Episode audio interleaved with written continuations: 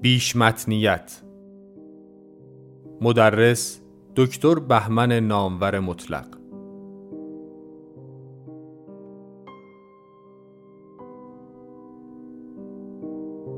برگزار شده در مؤسسه پژوهشی، آموزشی و مطالعاتی آکادمی شمسه.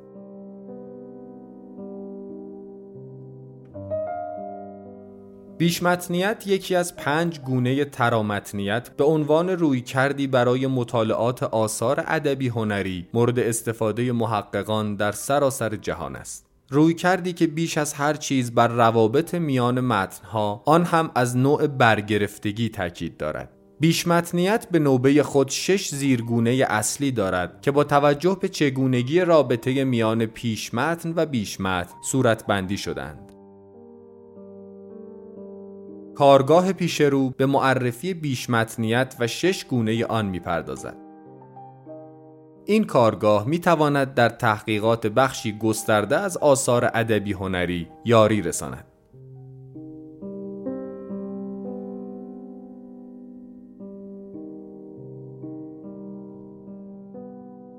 خب همونطور که گفته شده قراره که در این دوره ما با هم دیگه راجع به بیشمتنیت کار بکنیم.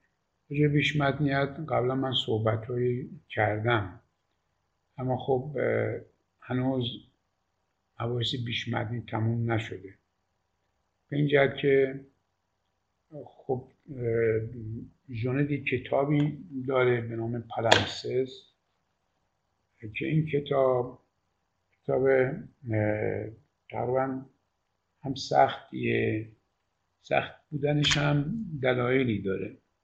یکیش به خاطر انبوه مثال که از ادبیات جهان میاره.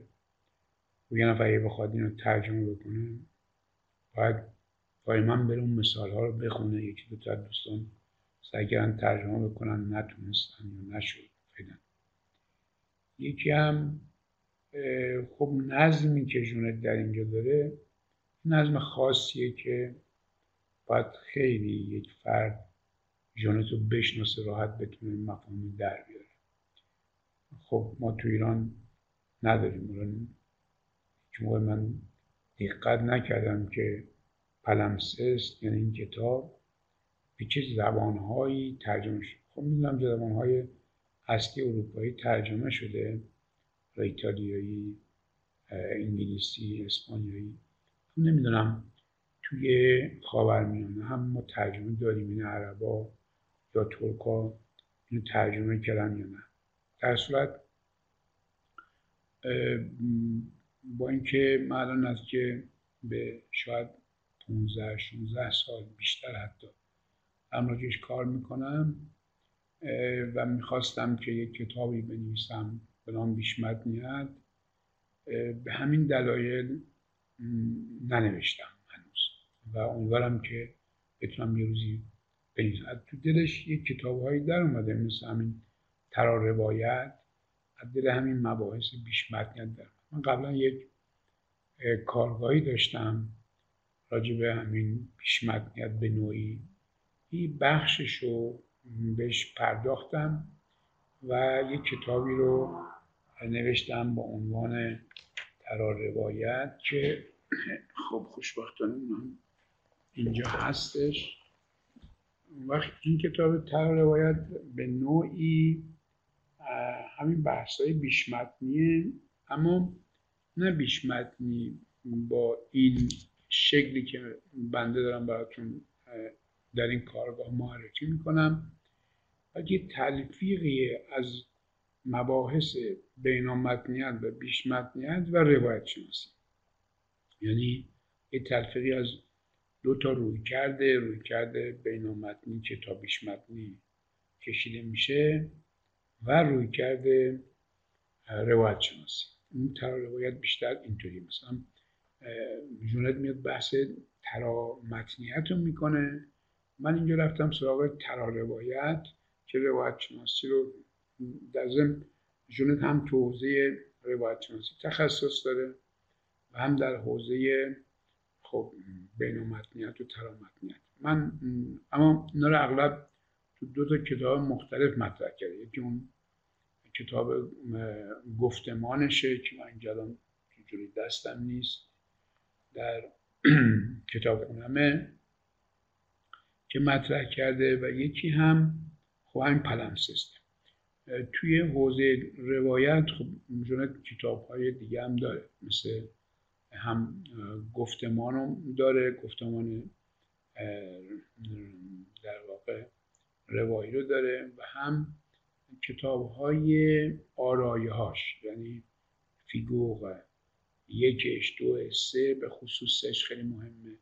اینا هم کمک می‌کنن به قسمت روایت شناسیش در مورد موضوع مرتبط با ترامتنیت و بیشمتنیت یه کتاب یه داره که بهش نزدیکه توضیح ترارت متنیت که بهش اشاره می‌کنم بحث سرمتنیت یعنی می‌خوام بگم یکی دو تا تو حوزه بیشمتنیت و روایت مطلب داره کتاب نوشته و یه چند کتابی هم نوشته که اون مباحث روایت شناسی رو مطرح می‌کنه. خب شما می‌دونید در دنیا ژونت بیشتر به عنوان روایت شناس شناخته میشه تا به عنوان کسی که متخصص بین یا که تو اینجا هم حرف آخر می‌زنه. اما چون روایت شناسی یه دانش خیلی گسترده خیلی مطرحیه به این جهت اشتهارش بیشتر تو اون قسمته و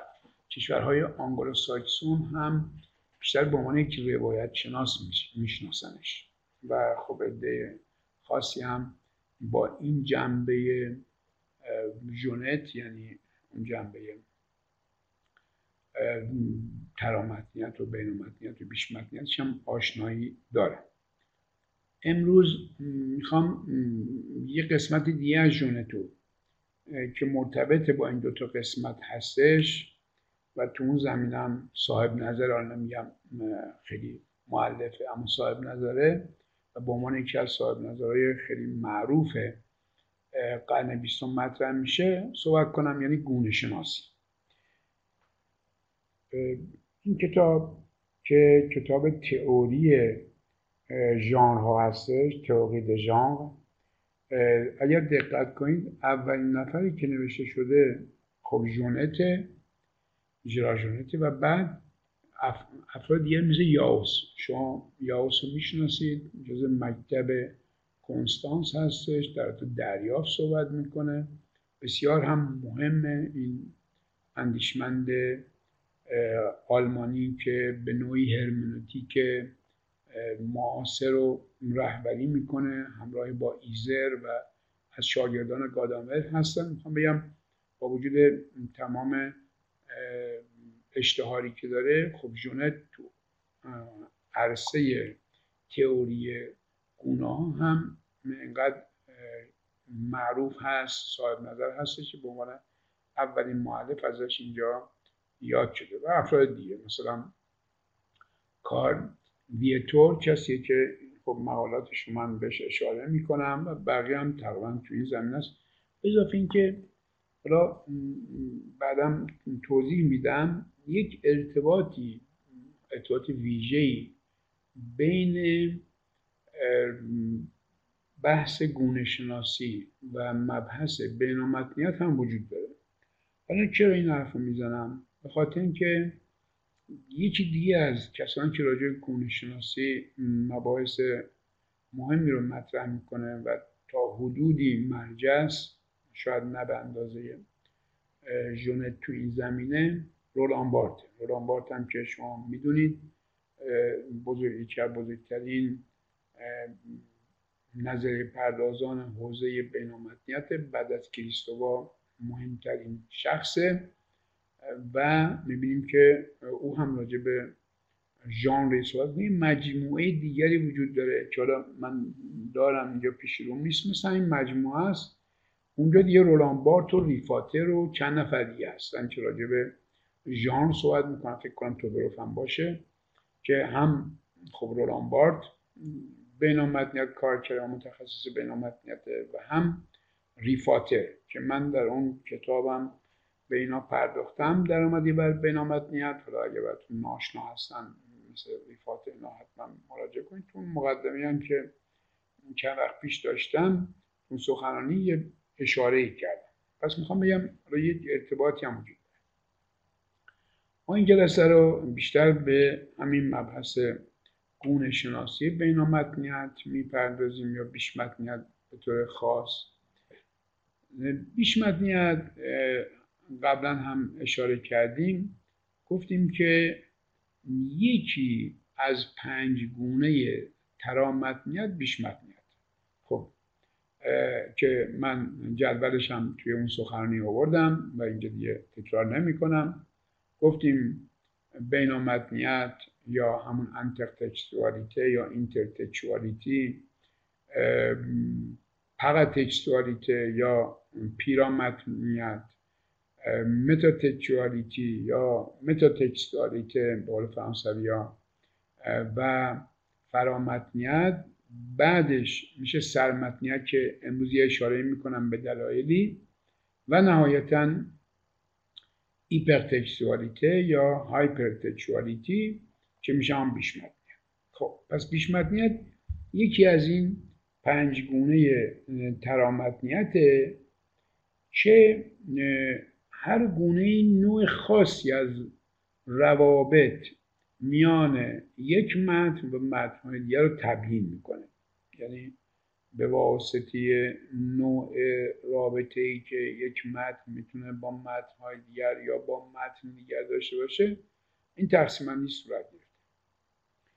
و از اون چهارتا که بگذرم باز به خاطر اینکه هر کدومشون می‌تونن چندین کارگاه داشته باشن. مثلا خود بینامتنیت یا پیرامتنیت خیلی موضوع گسترده متنوع و جالبیه. امیدوارم که من بتونم بیش متنیت رو تموم بکنم کتابش رو بنویسم بذارم کنار وقتی بشینم راجع اون متنهای دیگر یا گونه های دیگر به خصوص فقط تکستاریته و یا پیرامتنیت یه بحث مفصل چون خیلی اونجا ما ایرانی ها با اون مباحث نیاز داریم. برای اینکه اون فرهنگ پیرامتنیمون ضعیف شده. پیرامتن یعنی اون متنهایی که متن اصلی رو در بر می‌گیرن و قراره که رابط ما با اون متن بشن. مثل مثلا طرح روی جلد کتاب طرح روی جلد در واقع یه پیرامتنه قرار من اقوا کنه و من برم این کتاب بخرم. حالا چجوریشو باید راجعش بحث کرد که میگم باید فرصت کافی داشته باشیم. چطور مثلا از بوتیقای عرستو که پنج شیش تا ترجمه داره من رفتم سراغ این کتاب. این چه اقواگری برای من کرده بود که من به طرف این رفتم. آیا اسم معلفش بود؟ آیا ترویجلش بود؟ آیا نوع چاپش بود؟ آیا ناشرش بود؟ آیا زمانی که این چاپ شده مثلا یه دونش من داشتم نگاه می‌کردم مال سال 1300 سی و خورده ای بود. یکیش مال پنج سال پیشه. خب این زمان هم تاثیر داره میاد این پنج سال پیشیه خیلی خوب از تجربیات دیگران استفاده کرد. همه اینا می‌تونن موثر باشه اینا بهش میگیم که خیلی هم مهمه. ما از اینکه بگذاریم رابطه ای که در بیشمتنیت مطرح هستش رابطه برگرفتگیه. یعنی ما اگر می‌خوایم وارد حوزه مطالعات بیشمتنی بشیم مقدمش و شرطش اینه که بدونیم یک متن وجود داره. این متن با یک متن دیگه در ارتباطه. پس میشه دو تا متن. نکته سوم این بود که اون ارتباطه خیلی مهمه. پس یک متن کانونی داریم که اصطلاحا بهش میگیم بیش متن. داریم اینو مطالعه می‌کنیم. بعضی موقع هم پیش متن مطالعه می‌کنیم. اما اغلب بیش متن مطالعه یعنی متنی که الهام گرفته داریم اغلب مطالعه می‌کنیم. اما میشه پیش متن مطالعه. مثلا بگیم شاهنامه رو به عنوان پیش متن مطالعه کنیم که چه تأثیری بر متنهای بعد از خوش گذاشته. اینجا پیش متنمون متن اصلی متن مطالعه اما اگر ما بیم خمسه رو مطالعه کنیم بگیم حالا این خمسه که تاثیر شاهنامه پذیرفته خمسه اصل باشه و که چه جاهایی تاثیر نپذیرفته اینجا بیشمت اصل میشه. راجع رو توضیح خواهم پس ما باید حداقل دو تا متن داشته باشیم. رابطه بین اینها میبایستی برگرفتگی باشه. دریویشن یا دریواسیون باشه. اشتقاق باشه. پس اگر این شرایط رو داشت یعنی اگر متن اول نبود متن دوم شکل نمی گرفت همین کتابی که اینجا هستش اسمش بوتیقاست. خب این بوتیقا این هم همون بوتیقای مثلا مال قبل از دهه سی هستش دو تا یکی مال مشتبایی یکی مال آیه هنرمند ترجمه کردن. خب حالا این می‌خوام بگم که بالاخره متن مختلفه. اما اگر بوتیقای عرستو نبود ما هیچ موقع این کتاب رو نمی‌تونستیم داشته باشیم که ترجمه بوتیقای عرستوه پس بنابراین رابطه بین این ترجمه ها و اون اصل کتاب یه رابطه بیشمتنیه برگرفتگیه اشتقاق دریویشن دریواسیونه چون که این رابطه رابطه برگرفتگیه این می‌تونه موضوع تحقیق بیشمتنی باشه. یعنی ترجمه ها ترجمه رمان ترجمه کتاب های علمی همه اینا نوع رابطهشون برگرفتگی بیشمتنیه و موضوع مطالعه بیشمتنی پس این شرط ها رو ما داریم. پس گفتیم که شرط اول اینه که در جهان متنی هستیم. بیرون جهان متنی نیستیم. شرط دوم اینه که در این جهان متنی دست کم باید دو تا متن باشه. شرط سوم اینه که رابطه این دو تا متن اولا رابطه داشته باشن حتما. یعنی اگر رابطه نشوشن تو بیش متنیت مطالعه نمیشه. اگر توارد باشه یعنی یک متن اینجا باشه یک متن اینجا باشه هیچ گونه ارتباطی با هم ندارن بلکه شباعت هایی با هم دارن در اینجا موتیف ماه اومده در اینجا هم موتیف ماه اومده مهم بوده در یک نگاره در اینجا یک نگاره هم در مثلا اقوام از دک ها اومده. خب اون رابطه چون ما مطمئن نیستیم که رابطه برگرفتگی است اونجا در حوزه بیشمدنیت مطالعه نمیشه. ما باید حتما برامون ثابت شده باشه. حالا به دلایلی به گونه هایی که میشه راجبش صحبت کرد توضیح بدم ثابت شدن یعنی چی. ثابت شده باشه که این دو تا متن با هم در ارتباطن. در اینجا دیگه هیچ شک نیست چون می‌دونیم ترجمه است اعدام هم شده شکی نیست. در متنهای ادبی و هنری اونجاست که بعضی موقع مثل اختباس باید بدونیم حتما مرتبطه. بدونیم حتما مرتبطه. اونم راههایی برای شناختن نسبت دو متن با همدیگه وجود داره و می‌تونیم نسبت ها رو اونجا بیم تعریف کنیم می‌تونیم تحقیق کنیم که آیا نسبت نسبت بینامت نیست یا بیش حالا پس بنابراین اگر همه اینا مهیا شد ما وارد بحث بیش میشیم. من امروز خب راجع خود گونه شناسی می‌خوام توضیح بدم. چون مهمترین مطلب در مورد بیشمتنیت اینه که ما در بیشمتنیت شیش گونه داریم که بهشون اشاره می‌کنم. ما باید ببینیم حالا وقتی که میگیم برگرفتگی هست کدوم یکی از این برگرفتگی هست برای اینکه بحث بیشمتنیت مانند بحث بینامتنیت اما بیشمتنیت بیش از بقیه گونه های ترامتنیت بعضش تکثیر متنیه. قبلا هم گفتیم انسان یک موجود متن سازه موجود متن سازه انسان هر کار بکنه متن به وجود میاد. حالا متن تو این تعریف که قبلا هم اشاره کرده بودم یعنی اینکه انسان به دو شکل تولید متن می‌کنه. یا creation می‌کنه یا manipulation می‌کنه. یا création می‌کنه یا manipulation می‌کنه. یعنی اینکه یا چیزی رو دستکاری می‌کنه متن تولید میشه یا یک متن رو خلق می‌کنه. مثلا یه نقاشی می‌کنی چون داری creation انجام می‌دید یا خلق و آفرینش انجام می‌دید اما اگر توی یه جنگلی شما روی یک درختی یک خطی بکشید یا روی یک سنگی یک علامتی بذارید که من از اینجا رفتم شما اونجا درسته که یک ارزش افزوده ایجاد کرده. یه خلق هست. اما بیشتر دستکاریه تا خلق. چون شما سنگ رو که شما خلق نکردید مثل ارزش خلقتون که اندازه ارزش خلق یک نقاشی نیستش یا یک فیلم نیستش چون تیفیه دیگه. اینا تیفی هن. مثلا اینطور نیست. قطعی باشه. خلق مطلق دستکاری مطلق. نه. اینا تیفی هن.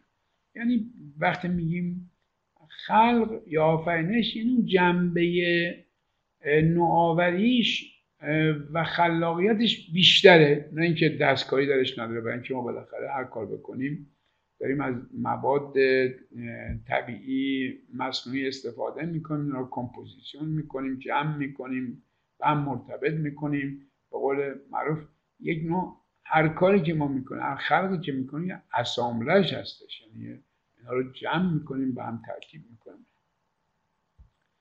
پس بنابراین متن یعنی این خب. خود بیشمتنیت شش گونه شیوه و تولید متن بر اساس نسبت برگرفتگی است که مهمترین شاید گونه هایی باشن که ما باشون سرکار داریم و به خاطر همین بحث بیش متنیت خیلی بحث مهمی. از بینامتنیت مهمتره. توی مباحث ژونت خب بیش متنیت مهمتر از بینامتنیته و ژونت هم بیشتر کار کرده روش. تو بینامتنیت ما چهار گونه داریم که خیلی هم ژونت راجبشون بحث نکرده من دارم کتاب بینامتنیت دومم بهش اشاره کردم. اما بیش متنیت اومده اصلا یک کتاب مفصل براش نوشته چند صد صفحه نوشته. پس براش مهمترین نوع خلق بیش متنی از نوع خلق های دیگر به مراتب مهمتره. حالا چون نمی‌خوام متوقف بشم توضیح بدم که مثلا بیش متنیت که تفاوتی با فرامتنیت بیش متنیت که تفاوتی با سرمتنیت داره با پیرامتنیت داره. اما همین رو بپذیریم که بیش مدنیت یک نوع تکثیر خلاقانه تر و فاخرتریه حالا خلاقانه تر چرا؟ برای اینکه تو بینامدنیت شما یک بخشی از این متن رو در اون متن دارید اما توی بیش متنیت شما با یه متن پیشی متن جدید کلا خلق کرد اینطور نیستش که یه بخشی از اون متن هست. کلیت اون متن در متن جدید دخیله. خب. اما راجب گونه شناسی خدمتون ارز کنم که گونه شناسی خودش یک موضوع مفصلیه و بسیار مهمه. بسیار مهمه. من پیش از اینکه گونه های بیش متن مطرح کنم می‌خوام یه مداریم با فلسفه گونه شناسی شما رو آشنا بکنم. این مباحثی که این جلسه ما راجبشون بحث می‌کنیم. این تعریف گونه و گونه شناسی تاریخ گونه شناسی انباش گونه شناسی بیشمتنی و شاخص های گونه شناسی بیشمتنی مباحثی که امروز بهشون توجه خواهیم کرد. اول اینکه گونه موضوع خیلی مهمیه. من یه نظری دارم و اونه که فرد یا جامعه ای که بتونه خوب صورت بندی بکنه نشون میده که یک ذهنیت علمی منطقی خوبی درش وجود داره. و مطمئنا در کارها موفقتر خواهد تو اون جلسه مرز کردم خود صورتبندی گونه شناسی تقسیم بندی تیپولوژی کلاسیفیکاسیون اینها مهمه و نزد همه جوامع هم یکسان نیست. نزد همه جوامع یکسان نیست. و جوامعی که دارای اون بزاعت و ظرفیت خوب گونه شناسی هستن خیلی موفق ترن ظاهرا اینطوریه. توضیح بدم خواهید مثلا فرانسوی ها همیشه یکی از افتخارشون اینه که ما یه اندیشه تخت زیانی یعنی دکارتی داریم. دکارت کسی بوده که متدولوژی میاره تقسیمات رو میاره صورتبندی میاره و غیره. به خاطر همین خیلی به این موضوع افتخار می‌کنن. یک نقطه قوت می‌دونن برای خودشون. واژه گونه و گونه شناسی از خب ژانر میاد. ژانر یعنی گونه. و خود ژانر از واژه ژن میاد و اصطلاح ژنیوس در واقع یونانی و ژنیوس لاتینی و ژن یونانی معانی خیلی زیادی داره که این معانی به هم پیوسته است و خیلی هم مهمه. ما یه همچین واژه‌ای رو به این شکل نداریم.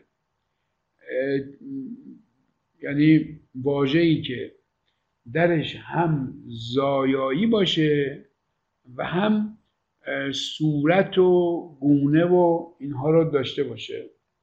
پس از معنی خود ژن بیشتر هم گونه است هم استعداد هم زایاییه. بخاطر این مثلا میگن نقد ژنتیک به معنای نقد تکوینیه. نقد ژنتیک نقدیه که ما در اون نقد به چگونگی خلق و زایایی و آفرینش یک اثر پی می‌بریم. خیلی نقد خاصیه. ما هم با آقای دکتر اسداللهی یک کتاب راجبش نوشتیم. تنها کتابیه که در مورد نقد تکوینی در زبان فارسی وجود داره. علاقه من بودی به اون مراجعه کنیم. اما بیشتر منظور اینجا واژه ژن هست که ازش مثلا ژنئالوژی در میاد. نسب شناسی. نسب شناسی از واژه ژن گرفتیم. یا ژونز. همین یعنی تکوین یا بحث های ژنتیک بحثی به نام مثلا ژنراتور یعنی چیزی که موتوری که داره ایجاد قدرت می‌کنه ایجاد انرژی می‌کنه. یا ژنرال یا واژه ژنی. واژه ژنی یعنی مثل همین چیزی که توی ادبیات سیاسی ما مرسوم شده میم فلانی ژن برتره. ژنی یعنی نابغه. کسی که یه ژن اصیل داره. ژنی بهش میگیم یعنی نابغه. اینا هم از واژه ژن میاد. ژن پس هم بحث زایایی درش هست و هم بحث صورتبندی هستش. خب به این گفتم که ما در واقع تو فارسی واژه‌ای که بتونه این دوتا رو با هم یعنی این معانی مختلف با هم داشته باشه نداریم. گرچه خود واژه ژن یه واژه هندو اروپایی یعنی ایرانی ها هم این واژه رو داشتن و استفاده کردن. اما اونطور که میبایستی حفظ کنن توسعه بدن و اینها این صورت نگرفت در صورت این واژه ژن یکی از واجه های پربسامت و پر شاخه که یکی از کاربرداش همین ژانر هستش که به معنای گونه هستش گونه که ازش استفاده می‌کنه. حالا چرا ما از گونه و گونه شناسی استفاده می‌کنیم؟ که در واقع کارکردهایی داره اینا رو براتون توضیح میدم. اما خود گونه شناسی راجبش بحثای زیادی شده تا جایی که به عنوان یک دانش خرد می‌تونیم ازش یاد کنیم.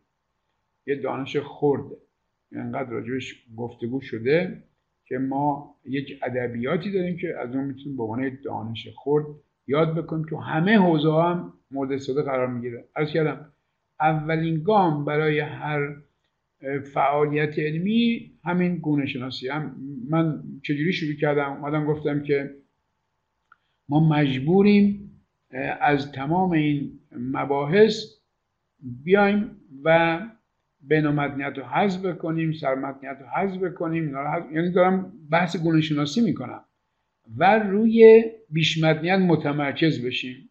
کار علمی همینه دیگه. شما باید ببینید چه چیزهایی ناموضوع شما هستن چه چیزهایی موضوع شما هستن.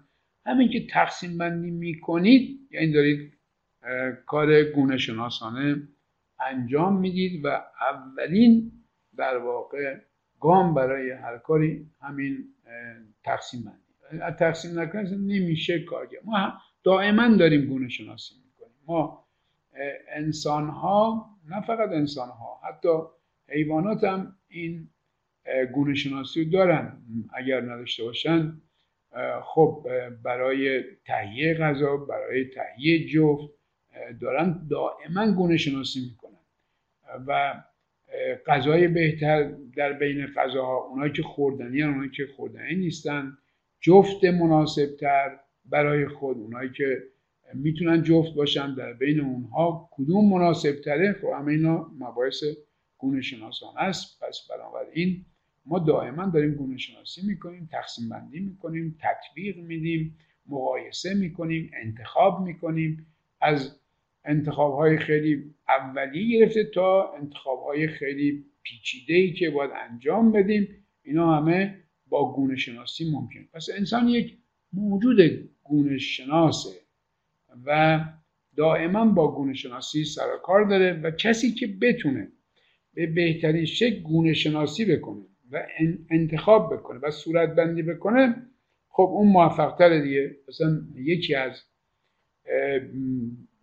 شاخص های تمایز میان آدم ها همین بحث این که چه کسی می‌تونه بهتر گونه شناسی بکنه چه کسی بهتر می‌تونه صورت بندی کنه. شما آمدید گونه شناسی کردی که من نیاز به این مباحث بیشمتنیت دارم. خب می‌تونستی وقت رو برای چیز دیگه به کار برید اگر شما به خوبی انتخاب کردید و این به درد کارتون می‌خوره به درد زندگیتون می‌خوره یا به درد تحصیلاتتون و تحقیقاتتون می‌خوره چون یک انتخاب درست کردید شما به مراتب از خیلی ها می‌تونید جلوتر باشید یا عقب پس یک نسبت خاصی بین معرفت و گونه شناسی معرفت بدون گونه شناسی ممکن است از کردم بحث گونه شناسی خیلی بحث جالبی. خیلی دوست دارم که یک روزی یک کتاب خوب در این رابطه نوشته بشه. حالا دیگران بنویسم بنده بنویسم چون ما اگر بتونیم جوانان خودمون اگر بتونیم جامعه خودمون رو به طرف اون گونه شناسی ببریم یعنی صورت بندی های بهتر انجام بدن اون وقت خیلی جلو میفتیم به خاطر اینکه الان احساس می‌کنم یکی از مشکلاتی که در جامعه وجود داره اینه که در آموزش و پرورش ما این گونه شناسی رو تدریس نمی‌کنم. تو که باید باشه خب ما در مورد گونه ها یه تاریخی داره. گونه ها رابطه بینشون در دوره گونه ها و دوره پساگونه ها می‌تونیم صحبت کنیم. اما یه نکته که بسیار مهمه اینه که گونه شناسی در مقابل آشوب قرار می‌گیره. گونه شناسی یک پدیده کاسموسی هست در مقابل کاوس قرار می‌گیره. یعنی ما با گونه شناسی از آشوب از بینظمی رهایی پیدا می‌کنیم. شما حساب کنید همین بحث بینامد اگه بینامدنیت رو جانت می اومد و می‌گفت آقا ما یه مبحث بینامدنی داریم که با برگرفتگی بیشتر ریز نمی‌شد. و شما پاستی شد پارودی و تراوستیسمان و و همه اینا رو یه جا مطرح می‌کرد به نام برگرفتگی بیشمت. و چجوری میشه کار تحقیقات کرد؟ در که بین پاستیش و پارودی زمین تا آسمان فاصله است. پس آن چیزی که موجب میشه که ما بتونیم استفاده بهتر از ظرفیت های عقلانمون بکنیم اینه که ما گونه شناسی کنیم تفکیک کنیم و با تفکیک و گونه شناسی و بهتر می‌تونیم مطالعه بکنیم. پس بنابراین شما هر جا می‌بینید آشوب وجود داره بدونید که اونجا صورتبندی وجود نداره. حالا چه می‌خواد تو حوزه زندگی باشه چه تو حوزه علم و تحصیل و اینها باشه. پس بنابراین یکی از نشانه های آشوب فقدان گونه شناسیه. از کردم خیلی از بعضی از فرهنگ ها فرهنگ های تفکیکی نیستن. نمی‌تونن تفکیک بکنن عناصر از همدیگه و به همین جهت در حل مسائل عاجزن.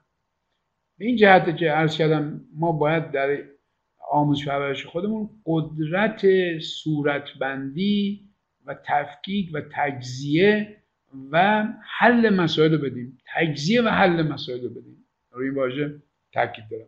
که توی حوزه بیشمتنیت این کار رو سعی می‌کنه که انجام بده ژنت اینجا ما راجع ژانرهای حالا لیترر یا ژانرهای ادبی تقسیم بندی داریم. از روز اول حالا تاریخچش هم یه اشاره می‌کنم انسان ها متوجه شدن باید تقسیم بندی رو انجام بدن. اصلا یکی از علت های تفاوت بین انسان و حیوان در که انسان بهتر صورت بندی می‌کرد. طبقه بندی می‌کرد گونه شناسی می‌کرد. چون انسان بهتر تونست انجام بده موفق تر شد. و فرهنگ هایی که دارای صورت بندی هایی بهترن از فرهنگ های دیگر پیشی گرفتن. شما تاریخ رو نگاه کنید ببینید چرا فرهنگ یونانی مثلا پیشی گرفته. و اینکه بهتر تونست صورت بندی بکنه. بهتر تونست تفکیک بکنه مسئله اینجا شما سه تا سرگونه دارید که حالا راجع سرگونه صحبت می‌کنم. یکیش سرگونه پوئتیک شاعرانه است. یکیش تئاترال و یا همون تئاتری و نمایشیه. یکم سرگونه که به نوعی به روایت مربوط میشه. حالا این روایت یه موقع گفتاریه یه موقعی نوشتاریه یک موقعی هم اپیستولره یعنی نامنگارانه است. یعنی یک موقعی نامنگارانه است یه موقعی رواییه و یه موقعی هم گفتاریه. پس ما اشکال مختلفی داریم که این اشکال مختلف به عنوان سرگونه است. اینجا یه مشاهده بکنید. اون قسمت رو که حالا می‌خوام وارد اون بحث دیگر خود ژنت هم بشم. ما اون بحث اینجا ژانر گونه است و بعد ما این سرگونه داریم. سرگونه یعنی گونه های بزرگی که گونه های ریستر در زیر مجموعه قرار می‌گیرن بهش اصطلاحا ژنت از دو تا اصطلاح استفاده می‌کنه. یکی archi-genre هست یکی هم همین architexte هست. archi یا archi به معنای سره مثل architecture یعنی کسی که طاق‌بند arc یعنی طاق و یعنی کهن و این چیزا. کهن و تاق هم به هم مرتبطن دیگه. چرا؟ به خاطر اینکه بحث کهن یعنی اون چیزی که قدیمی تره و چیزهای دیگه زیر مجموع قرار می‌گیرن. توضیح بدم مقدار روشن میشه. این کتابی چون داره که به نام ارشیتکس اونجا اینا رو خوب توضیح داده که چون به بیش مدنیت مربوط نمیشه من یه اشاره بهش می‌کنم. پس ما یه archi-genre داریم یعنی ژانرهای اصلی که اینجا حالا برای اینکه از مدل ارسطو اینجا استفاده کردن دراماتیک و narrative یا narratif که میشه روایی و در واقع دراماتیک نمایشی. که توی نمایشی؟ ما دو تا گونه داریم. این من بیشتر بحثم اینجاست. یه سرگونه داریم یه گونه داریم و یکی هم زیرگونه داریم که این گونه هامون اینا هستن. پس بنابراین یک مراتب و یک لایه های ژانغولوژی یعنی گونه شناسی داریم. ولی گونه شناسی ژانغولوژی رو استفاده می‌کنیم. پس ما یه مراتبی داریم. اینو باید در نظر بگیریم. اینها همشون در یک ردیف نیستن بلکه ردیف های گوناگونی رو دارن خب. این گونه های مختلف در واقع ادبی و هنری با شاخص های مختلفی می‌تونن تقسیم بندی بشن و صورت بندی بشن گاهی با شاخص محتوا.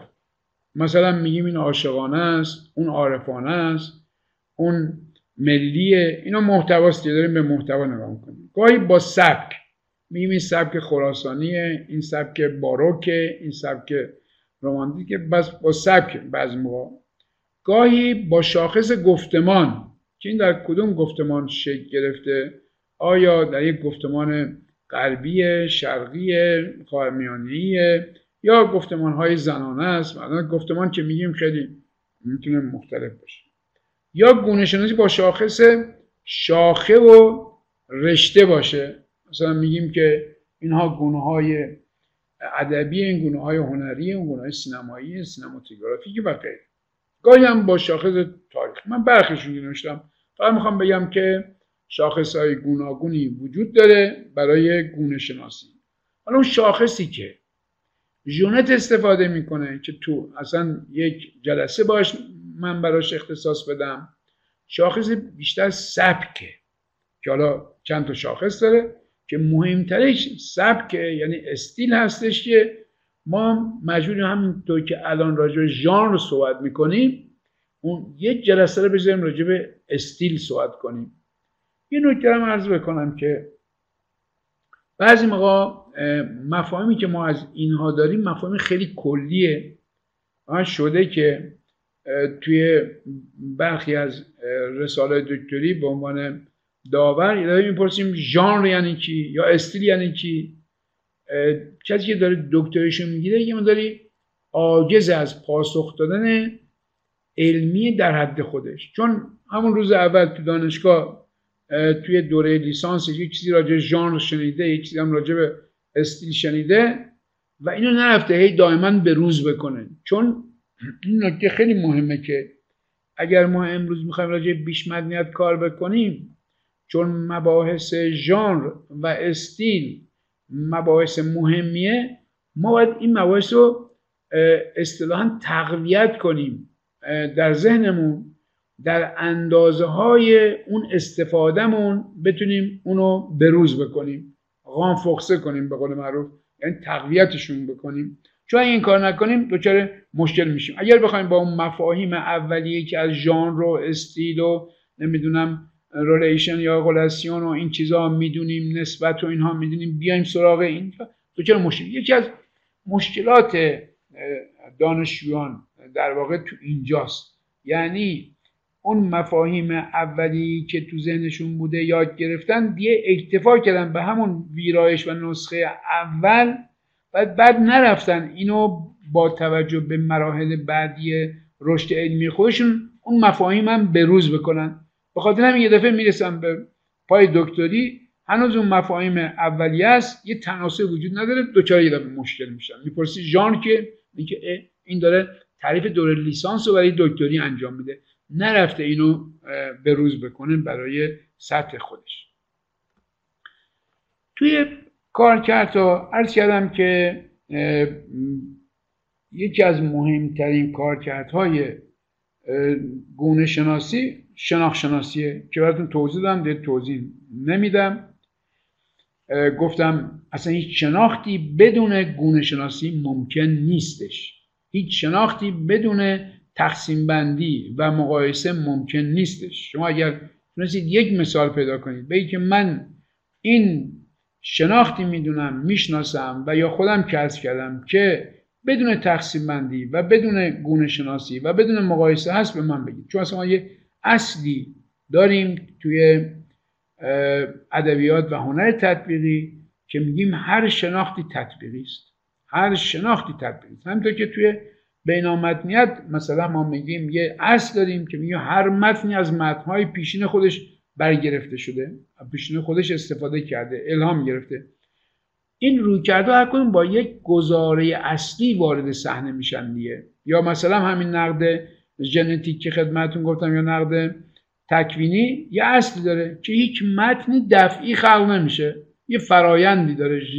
این فرایند ژنتیک یه فرایند خاصیه. این برخلاف اون گزاره ای که بعضیا میگن یک دفعه یک الهامی شد و ما یک شعری گفتیم یا یک چیزی به ذهنمون رسید نقد نقد تکوینی میگه که هیچ خلقی دفعی نیست و همه خلقها به واسطه یک فرایند کوتاه یا بلند شکل می‌گیرن. همونطور که به یه هیچ متنی بدون پیش متن نیست.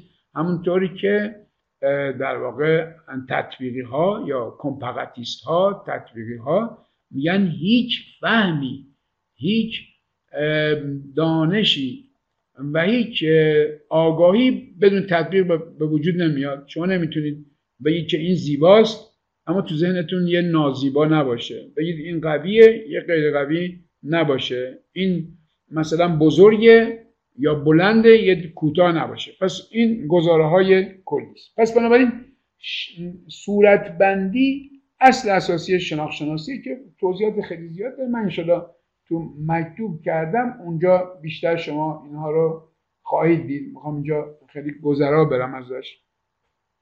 نکته بعد اینه که ما فکر می‌کنیم که صورت بندی ها فقط در شناخت منتقدین می‌تونن کمک بکنن. اما خب نه اینطوری نیست. همطور که حالا ژنی که ژنی خیلی خوبه به خاطر اینکه لوران ژنی در واقع یکی از مهمترین شخصیت های بینامتنیته و من هم راجبش توی اونجا هم یه اشاره ای کردم. خیلی بحث خوبی رو داره راجب اصلا گونه شناسی و بحث ژانر یه بحث خوبی داره. همونطور که گفتم مثلا خود جونت یک متخصص ادبیات تطبیقیه. متخصص روایت شناسی متخصص ترامتنیته و در این حال تو گونه شناسی هم حساسه. خود ژنی هم همینطور. شما می‌دونی ژنی یکی از مهمترین شخصیت های بینامتنیت تو نسل دومه. دو, تا دو, دو نفر خیلی بارزن. یکی ژنی یکی ریفاتر. هر دوشون راجع به گونه شناسی بحث های خیلی خوبی کردن. من یه نقل قول از ژنی بکنم که میگه که ما متنهای ادبی و هنری را همچون پدیده های منفرد و خارج از معقوله ها متوجه قرار نمی دهیم. یک متن ادبی و هنری به واسطه ویژگی های گونه شناسانه خود معرفی می شوند ببینید این بحث بحث خیلی مهمی ها یعنی اینکه ما چه بخوایم چه نخواهیم چه آگاهانه و چه ناآگاهانه اختیاری غیر اختیاری وقتی که می‌خوایم چیزی رو دریافت کنیم کتابی رو میریم توی این جلوی فروشگاه های میدون انقلاب یا هفته تیر نگاه می‌کنیم قبل از هر چیزی در ذهن ما یک صورت بندی شکل می‌گیره و میگیم این رمان این کتاب سینمایی این فلانه و من چون دنبال یک کتاب سینمایی میگردم میرم. ببینید همینطوری یعنی ماها دریافتمون حالا راجع دریافتی صحبتی خواهم کرد. در حوزه آفرینش همینطوره. یعنی یک معلف وقتی می‌خواد یک کاری رو خلق بکنه از اول میگه من دارم یه اختباس می‌کنم تو حوزه بیش متنی. یا میگه نه می‌خوام یه کاریکاتور درست بکنم. پس خود به خود که بدونه که ندونه داره یک صورتی رو متصور میشه و بر اساس اون صورت کار می‌کنه. حالا اگر فرد آگاهانه این کار رو بکنه به صورت بندی آگاهی داشته باشه این کار رو بکنه. خب خیلی مناسب تره یعنی هدایت می‌کنه خداگاه خودشو. و اگر نه این آگاهی نداشته باشه خب توسط احساساتش یا اون حس خودش داره این کار صورت بندی رو انجام میده. شاید چندان هم اونو مهار نتونه بکنه.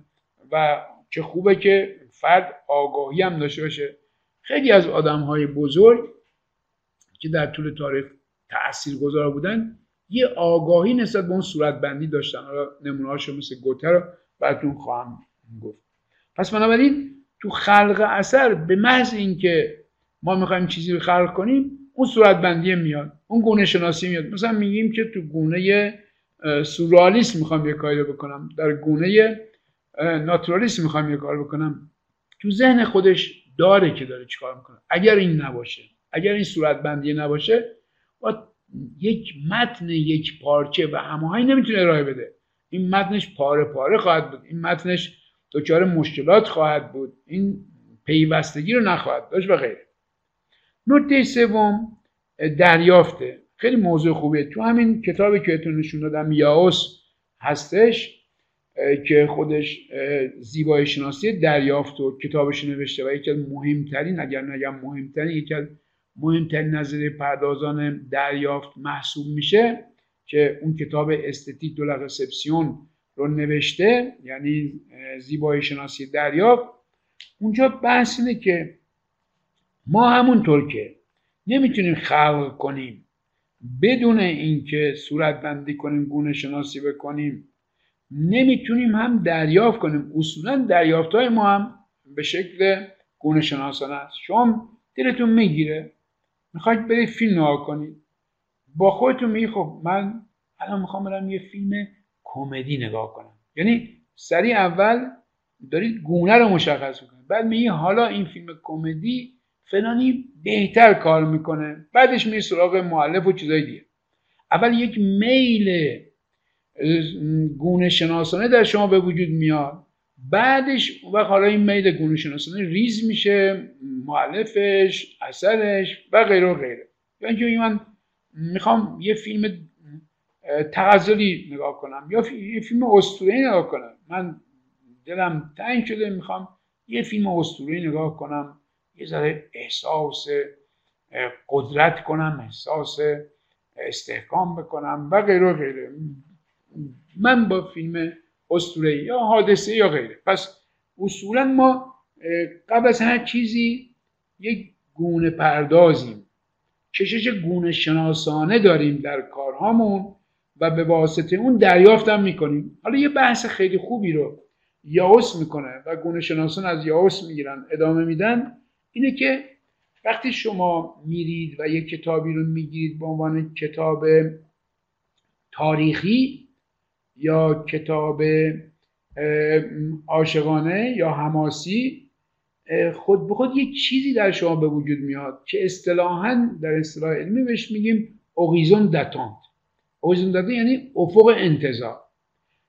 یعنی ما به واسطه اون پاراتکس ها یعنی پیرامتن ها که فرصت نشد توضیح بدم که گفتم خودش یه بحث مفصل چندین کارگاهیه ما به واسطه تر روی جلد به واسطه تیتراژ به واسطه تیزر تبلیغاتی یک فیلم سینمایی و غیره که اینا رو همه رو میگیم پیرامت هستن یک افق انتظاری به وجود میاد. این افق انتظاری یک بخش مهمش به واسطه اون گونه که اون اثر خودش معرفی کرده. گفته من کمدی هستم.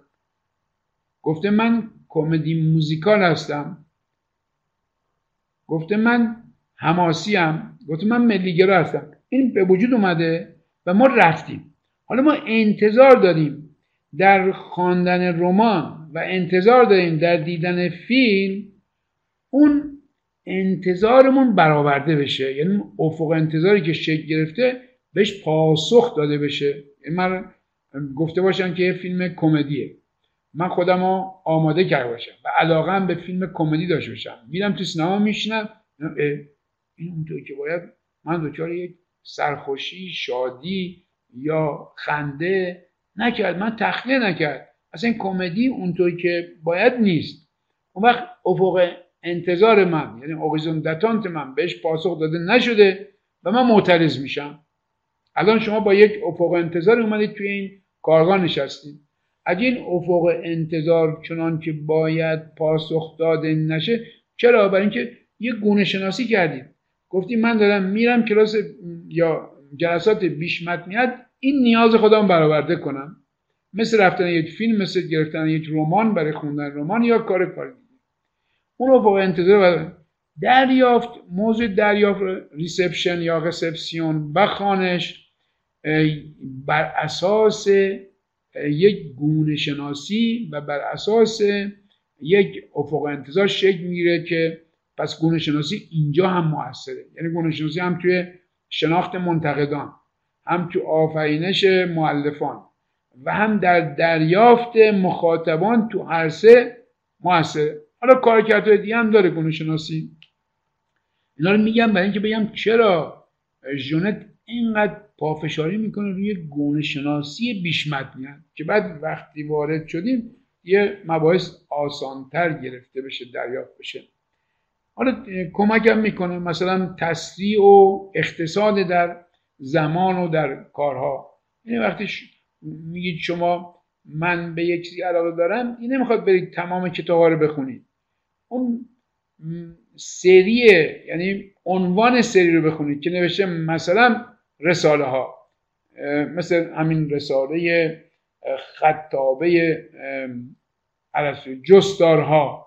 یا رمان حالا رمان عاشقانه یا رمان تغزلی یا رمان حماسی یا رمان به جنگ هر چیزی که می‌تونه باشه.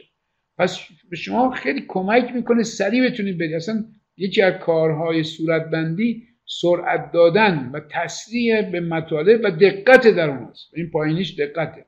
یعنی به شما امکان دقت میده. چون اگه خودتون بخواید برید تمام کتاب بخونید تازه متوجه بشید کمدی بوده یا نبوده خب هم خیلی سریع اونجا تو در واقع رو تیترش یا تیتر سریش به شما میگه این چه نوع ژانری داره و همین که اونها چون تخصص دارن با یه دقت و روشمندی این کارو کردن که ما شاید کسی که حالا شما اهل تحصیل هستید اما خب خیلی هستن سواد خواندن نوشتن دارن یه مقداری بیشتر دیپلم دارن رمان هم دوست دارن بخونن. اما یه رمان خاصی دوست دارن. اونا دیگه متخصص ژانر نیستن که برن بخونن متوجه بشن. اونا باید کلی وقتشون بگذارن تا تازه متوجه بشن اون چیزی نبود که من می‌خواستم یا اون چیزی بود که من می‌خواستم. پس به این جهت کارکردهای متنوعی گونه شناسی داره که بریم سراغ گونه شناسی و ببینیم که از کجا گونه شناسی شروع میشه.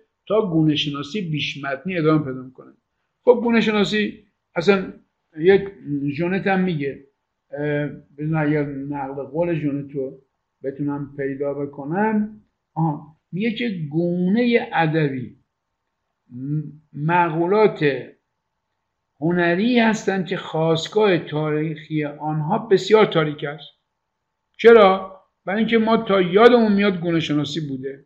به خاطر همین خواستگاهش که روشن نیست. مبهمه نمی‌تونیم بگیم گونه شناسی از این تاریخ اینجا شروع شد. درسته که می‌تونیم بگیم ارسطو می‌تونیم بگیم افلاتون مثلا در پلیتیکاش یا سیاستش اوورده ارسطو در بوتیقاش اوورده یا فن شعرش اوورده اما اینکه بگیم دقیقا قبل از اونها نبوده این نمی‌تونیم بگیم. به خاطر همین جونت میگه که در واقع یک سابقه تاریکی داره و نمی‌تونیم عنوان بکنیم که از کی بوده.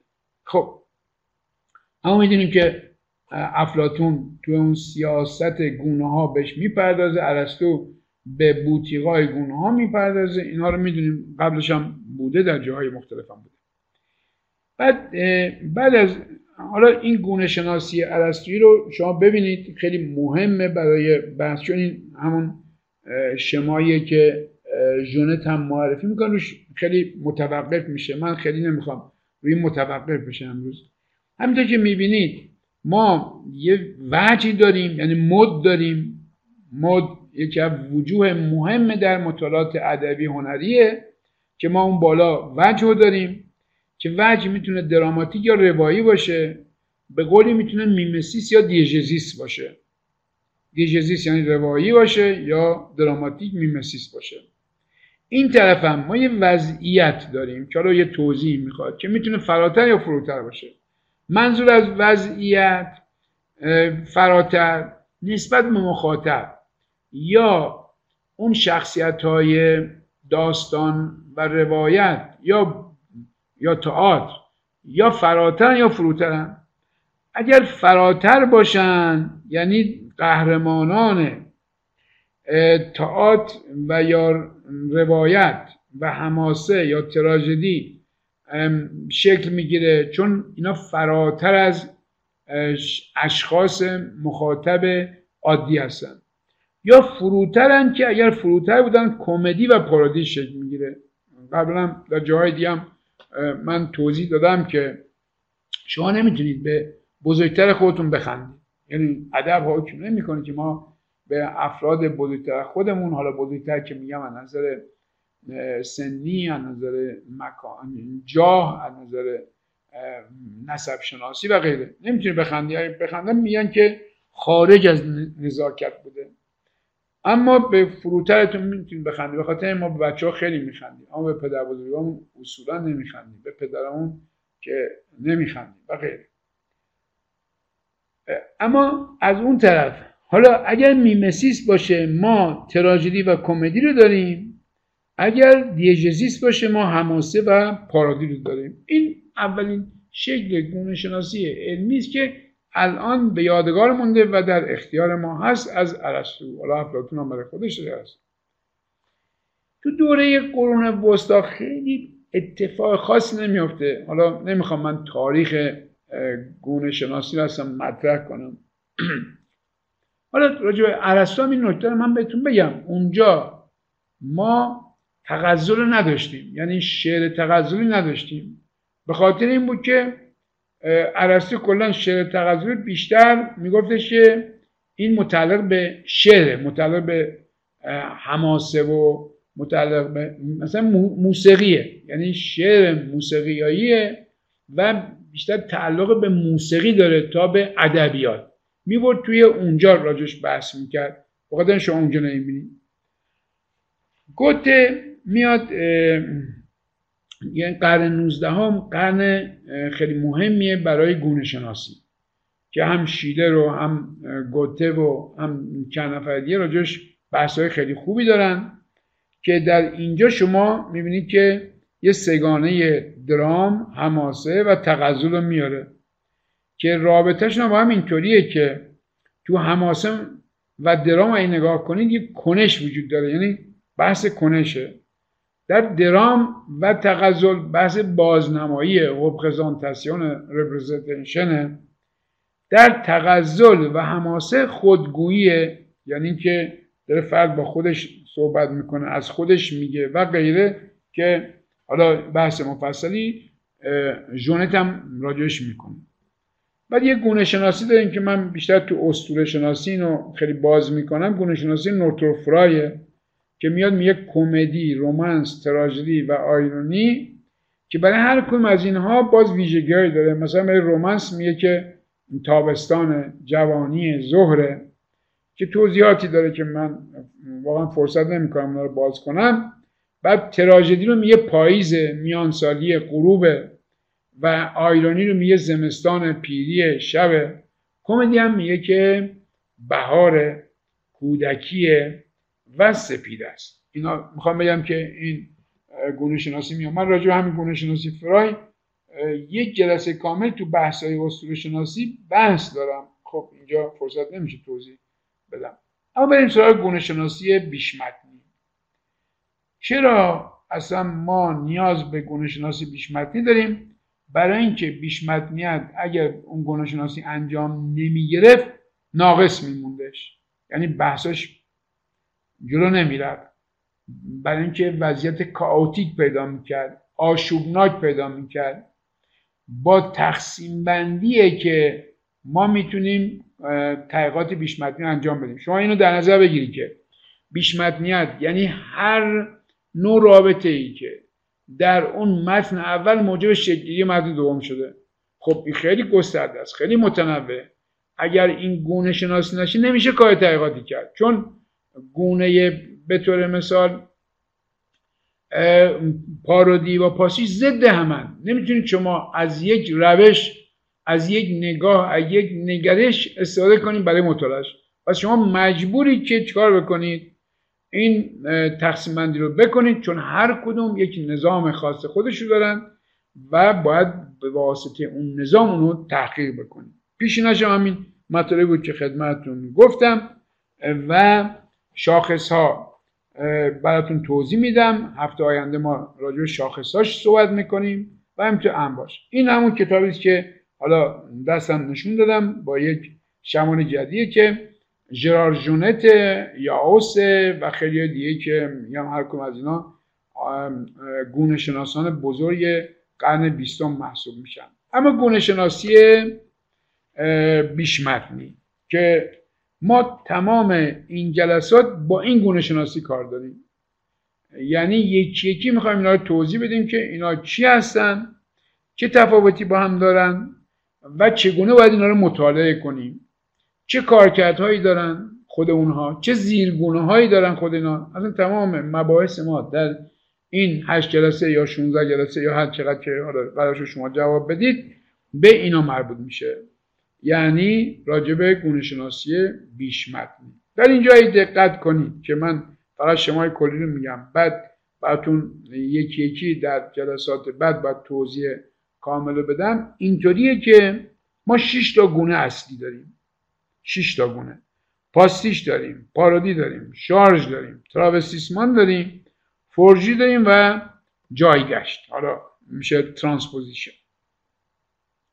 اما چجوری ما اینا رو داریم این شش تا از هم جدا می‌کنیم؟ یعنی ژنت چجوری اینا از هم جدا کرده؟ موضوع اصلی ما برای چند جلسه همینه. بر چه اساسی اینها از هم جدا شد؟ اون schéma ی ارسطو رو خدمتتون گفتم. ارسطو می‌گفت فراتر و فروتر. و mimesis و diegesis. mimesis و diegesis یعنی mode.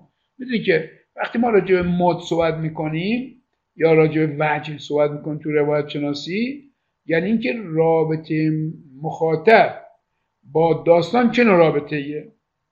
اگر رابطه مخاطب با داستان بیواسطه باشه میشه میمسیس میشه تئاتر میشه نمایش. چرا؟ و اینکه همون اتفاقی که افتاده همونطوری داره بازنمایی میشه و من بدون واسطه دارم اونو می‌بینم همونطور که قبل افتاده. اینو بهش میگن وجه بیواسطه وجه بدون فاصله وجه نزدیک.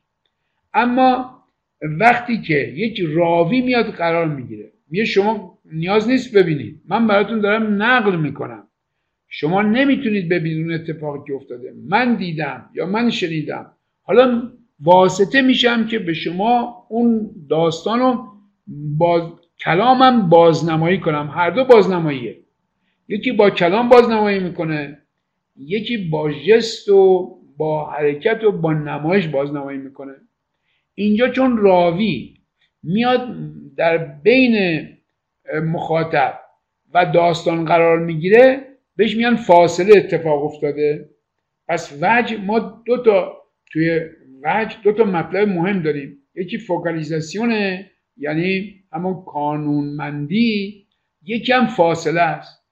الان این بحث ما بحث فاصله است که ما داستانها رو یا با فاصله دریافت می‌کنیم یا بی فاصله دریافت می‌کنیم. برعکسش اینطوریه. یا با واسطه دریافت می‌کنیم یا بی واسطه دریافت می‌کنیم. اگر بی واسطه دریافت بکنیم اون وقت میشه چی؟ میشه تئاتر میشه نمایش میشه میمسیس. اگر با واسطه دریافت بکنیم میشه رمان میشه حماسه میشه در واقع شعر. چرا؟ برای اینکه یک راوی اومده برای اینو, اینو داره نقل می‌کنه. راویه شده واسط و فاصل هم واسط واسط هم فاصله. چرا؟ برای اینکه هم ما رو به اون داستان داره مرتبط می‌کنه پس واسط شده. اما در این حال ما رو در داستان دور می‌کنه. یعنی اومده وسط ما قرار گرفته و نمی‌ذاره ما خودمون مستقیم ببینیم. اینجا بهش میگن فاصل جونت میاد واژه فاصله استفاده می‌کنه. برخی از محققین از اون ور نگاه کردن از واژه واسطه استفاده کردن. اما جونت چون براش دیجزیس مهمتره و چون براش این راوی مهمتره به خاطر همین از فاصله استفاده می‌کنه یه فاصله افتاده. در واقع ژونت در اینجا بیشتر افلاتونی تو عرستویی چون عرستو به تراژدی اهمیت بیشتری می‌داد. به نشون دادن و بازنمایی مستقیم داستان. اما ژونت مثل افلاتون معتقده که نه راوی داره یه کار جالبی می‌کنه. خیلی بحث خیلی جالبی داره اینجا دیگه. برای اینکه ژونت میگه که تو روایت خلاقیت بیشتر تا تو تئاتر. برای اینکه در روایت ما قرار نیست عین اون حادثه رو بیایم تکرار کنیم. یا حادثه ای بوده شما اومدید حالا مهارتتون اینه که این حادثه رو تکرار می‌کنید. سعی می‌کنید که بیشترین حد تکرار و بهترین حد تکرار انجام بدید. اما توی روایتی نیست. تو روایت دوره شما باید بازسازی کنید فقط بازنمایی نمی‌کنید شما باید بیاید با یک یه اتفاقی افتاده یه تصادفی بوده. شما می‌تونید بیاید یک ماشین بدل درست کنید روی صحنه اینها رو به هم بزنید به اینطوری شده. یه موقعی نه اونها که نمی‌بینن هیچی نمی‌بینن. شما باید با کلمه اون تصادف رو بسازید. با کلمه اون حالت رو بسازید. از نظر جونت این خلاقیت بیشتری داره به خاطر این روایت رو بر تئاتر ترجیح میده به خاطر همین روایت شناسه. خب اینا بحثای خیلی خوبی داره که باید در جای خودش بکنیم. در اینجا یا دقت کنید اینجا میگه دو نوع رابطه وجود داره. یک رابطه تقلیدیه یکی هم رابطه تغییریه. یا تراگونگی یا تراگونی وجود داره. یا همانگونی همانگونی یعنی تقلید یعنی همون گونه که بوده همونطوری بازنمایی می‌کنه میشه تقلید. یا تراگونی هست ترا هم که گفتم خدمتون یعنی نقل و انتقال. واژه ترانسپورت رو در فارسی به ترابری ترجمه کردن. اینجا هم ترانسفورمیشن یا ترانسفورماسیون از به قول فرانسوی ها که ما از واژه منم خودم شخصا از واژه تراگونی چون فرم فرماسیون بعد اون ترانس هم داره. تراگونی بیشتر یا تراگونگی ترجمه کردم. خب پس ما یک وقت باید بذاریم کاملا توضیح بدیم که تقلید و تغییر یعنی چی؟ یه جلسه هم به این می‌ذاره. این طرف دقت کنیم ما با یه چیز یه سر کار داریم. یعنی اومدیم گفتیم که پاستیش و پارودی که از جهت نسبت با هم فرق می‌کنن چون یکیش ایمیتیشنه اون یکیش ترانسفورمیشنه با هم فرق می‌کنن و فرق جوهری هم دارن ذاتی هم دارن اما از یه بابتی با هم شبیه هم هستن. چرا؟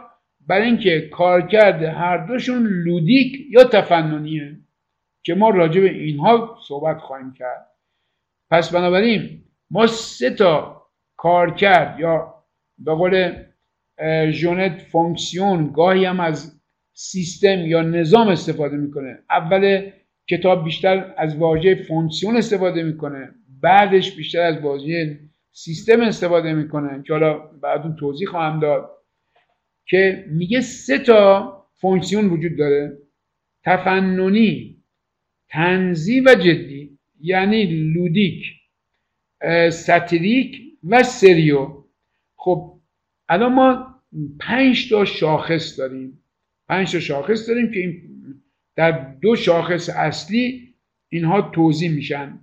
یعنی دو سر شاخص داریم که یکیش نسبت دو تا متن پیش متن و بیش متن که یا تقلیدی می‌تونه باشه یا تغییری. یک سر شاخص کارکرد یا نظام داریم که سه تا شاخص داره که لودیک ستریک و سریوه با این پنج تا شاخص که از دو تا سر شاخص گرفته میشن. وقت ما شش تا گونه داریم که pastiche و parodie و charge و travestissement و forgerie و transposition یا transposition اینا گونه های ما هستن.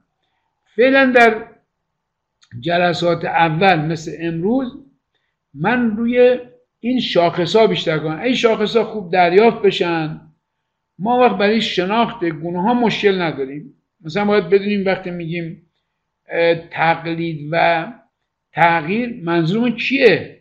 چه چیزی تقلید میشه که اگر نشه میگیم تغییر شده؟ اینجاست که بحث استیل یا سبک خودنمایی می‌کنه که ما باید سبک رو کاملا توضیح بدیم.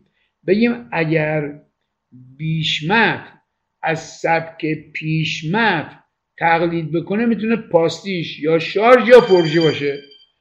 و اگر غیر از این بود اون وقت ما میگیم که در واقع تغییریه.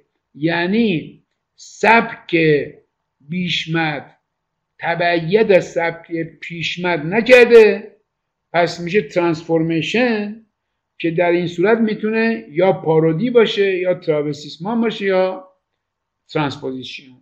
من یک مقاله ای دارم که خوب اون مقاله رو شما تو اینترنت پیدا کنید و بخونید به نام گونه شناسی بیش‌متنی همین تیتری که الان روی این در واقع صفحه هستش. اینو اگر پیدا کنید شما مطالعه کنید این بحث های امروز من خیلی راحتتر برای شما جا میفته چون بعضی چیزهایی رو من الان گفتم که اونجا نگفتم بعضی چیزها رو اونجا گفتم و اینجا نگفتم. اونو حتما مطالعه کنید یعنی اونو جزو واجباتتون تا جلسه بعد بذارید حالا بعضیتون حتما مطالعه کردید اونهایی که مطالعه نکردن با دقت مطالعه بکنن که من اونجا یه بحث مفصلی رو راجع به این قضیه کردم. خب اینم یه کتاب جدیدیه من کتاب ندارم. یعنی این کتاب جدید چاپ شده از ژرار که حالا قصد دارم تهیه کنم. به نام دژان اد یعنی گونه ها و آثار که این کتاب جدیده. یعنی از احتمالا کارهای پستوم هستش.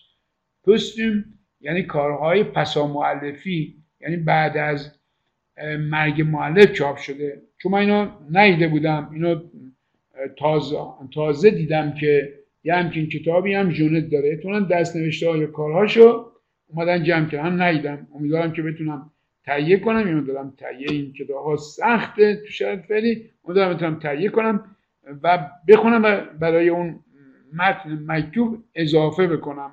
پس می‌خوام بگم که جونت انقدر به مسئله ژانر توجه داره که اصلا یک کتاب راجع ژانر نوشته. یک کتاب هم به نام Introduction à l'architexte نوشته.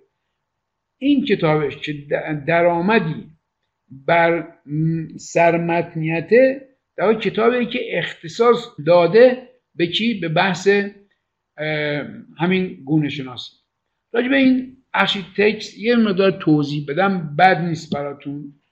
واژه architexte گفتم مثل واژه archetype از همین استفاده می‌کنه. archetype یعنی کهن الگو. بعضی هم ترجمه کردن سرنمون. به خاطر همین من واژه architexte رو ترجمه کردم سرمتن شاید دیگران هم قبل من ترجمه کردم. خوب حقیقتش یادم نیست. بعضی موقع بعضی واژه ها رو نمی‌دونم که آیا اولین بار من این کار کردم یا دیگران این کار کردن. یه موقعی شک می‌کنم. حالا در صورت مثلا بیش متن و پیش متن رو می‌دونم کار خودم بوده. چون مدت ها فکر می‌کردم که چه واژه‌ای بگذارم که مناسب باشه. دیگران زبر متن و زیر متن و این چیزا ترجمه کردم بیش متن و افزون متن و این چیزا هم ترجمه کردم بیش متن و پیش متن و خودم. حالا در صورت این سرمت یعنی یک واحد بزرگی که متنها در دلش جای می‌گیرن. اینو بهش جونت میگه سرمت سرمت پس واحد بزرگیه که مثل همون تاق. یک سری همین تاق یک خونه می‌بینی که زیرش انبوی از وسایله.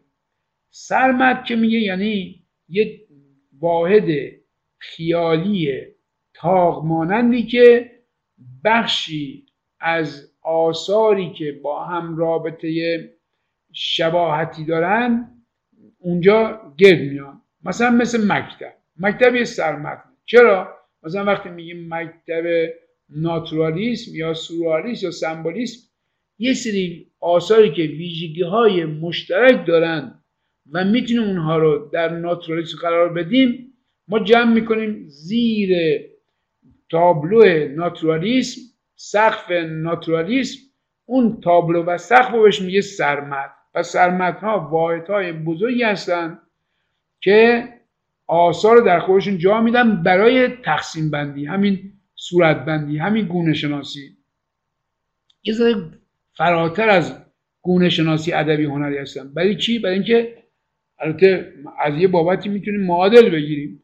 برای اینکه وقتی میگیم سرمت سرمت ها می‌تونن به طور مثال مکاتب باشن می‌تونن گونه ها باشن می‌تونن زمان باشن. شما میگید که آثار دوره قاجار. آثار دوره قاجار یعنی دارید یک واحد بزرگ درست می‌کنید که آثار دوره قاجار همتون جا بدید میگه اینا آثار قاجاری هستن آثار دوره قاجار هستن آثار صفویه‌ای هستن.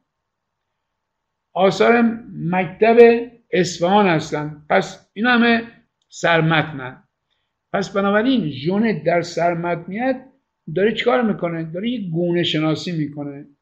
انواع گونه ها رو اینجا میاره که خب خودش از کردم یک بحث جداگانه است و یک بحث یک کارگاه دیگری میطلبه که نمی‌دونم اینها رو بالاخره ما زمانمون ما اجازه بده انجام بدیم یا نه؟ چون که همین حوزه خودش ده تا 20 تا کارگاهه که باید انجام بگیره تا این دانش کامل بیاد. حتی شاید کاملتر از خیلی از کشورهای دیگه. ما الان خوشبختانه به خاطر این کتابی که نوشیم از خیلی کشورها در حوزه بینامتنیت و ترامتنیت جلو افتادیم. یعنی دانشش الان ما داریم. امیدوارم که تو همه حوزه اینطور بشه خب. پس بنابراین ژونت یک گونه شناسه. در این حال که یک روایت شناسه و متن شناسه بنامت شناسه یک گونه شناس محسوب میشه. ساختارگرایی با گونه شناسی یک ارتباط تنگ دارن. حالا این یه بحث باز نظری فلسفی میطلبه در جای خودش باید بشه. یه جاهایی با گونه خیلی ارتباط خوبی ندارن. یه جایی خوب ارتباط خوب دارن گفتم مثلا اندیشه شرقی خیلی اندیشه گونه شناسانه ای نیست. اندیشه غربی تو این مسئله گونه شناسانه تره تقسیم بندی و طبقه بندی و بحث آرشیو. اصلا خود خیلی جالبه که دریدا یک کتاب داره به نام آرشیو. اصلا دریدا خودش یک کتاب داره به نام آرشیو که خیلی جالبه. که راجب ژونز ژنئالوژی ژانر ژنی صحبت می‌کنه. یعنی دریدا این کتاب داره. با عنوان اصلی ژونز یعنی تکوین یعنی آفرینش ژنئالوژی نسب شناسی ژانر یعنی مکات... گونه ها و ژنی. همین ژنی که براتون گفتم نابغه و ژن و این چیزا. سوتیترش هم اینه. لسوکره دو لخشی یعنی اسرار آرشیو. که خیلی بحث خوبی داره. چون اصلا گفتم گونه شناسی یعنی طبقه بندی و آرشیو هم از همین استفاده می‌کنه. یه های خیلی خوب فلسفی و نظری تو اینجا خوابیده که در جای خودش باید بحث بشه. پس بنابراین اصلا ساختارگرایی با گونه شناسی ارتباط تنگ داره. همونطور که گفتم بعضی ها ندارن. بعضی فرهنگ ندارن بعضی فرهنگ دارن. بعضی دوره ها دارن بعضی دوره ندارن. به خاطر همین پست مدرن رو میگن پساگونه. دوره پساگونه. دوره پست مدرن میگن دوره پساگونه. چرا؟ برای اینکه اون گونه هایی که ما میشناختیم و یک مرز داشتن خط کشته بودیم گفتیم این مثلا گونه کمدی این گونه درامه. ببینیم کمدی درام اومده یا درام کمدی اومده. پس اینها مرزاشون شکسته شده. تو پست مدرن ما یه دوره پساگونه ای داریم. دوره پساگونه یه دوره خاصی دیگه. حالا خیلی بحث خوبی هم اینجا میطلبه که یعنی چی پساگونه؟ یعنی که اونا گونه ها رو رها کردن یا نه؟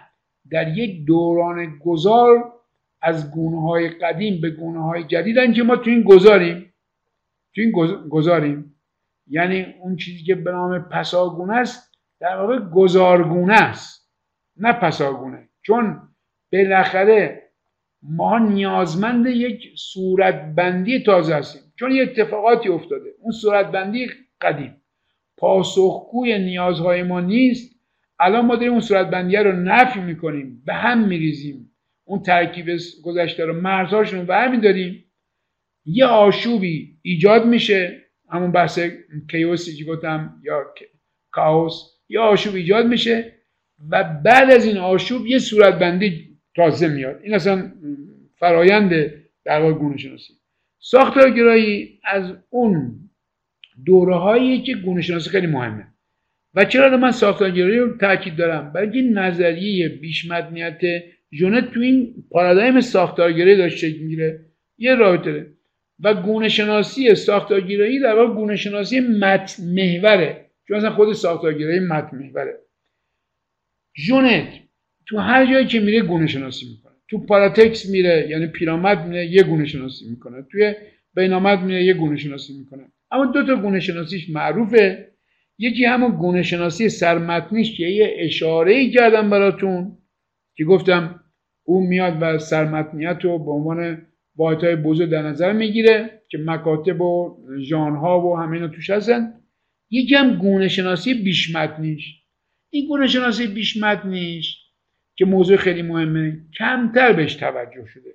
یعنی شاید اون مقاله بنده یکی از نادر مقالاتی نه تو ایران که اصلا تنها مقاله است اما اصلا خارج از ایرانه. حتی تو فرانسه و اینها نادر مقالاتی است که به صورت جدی با عنوان گونه شناسی بیش متنیه کار کردن آن دیگران هم کار کردن و راجع این موضوع. اما اینکه بیان اختصاصا راجع گونه شناسی بیش با این عنوان کار کنن حالا من ندیدم یا خیلی کمه در صورت.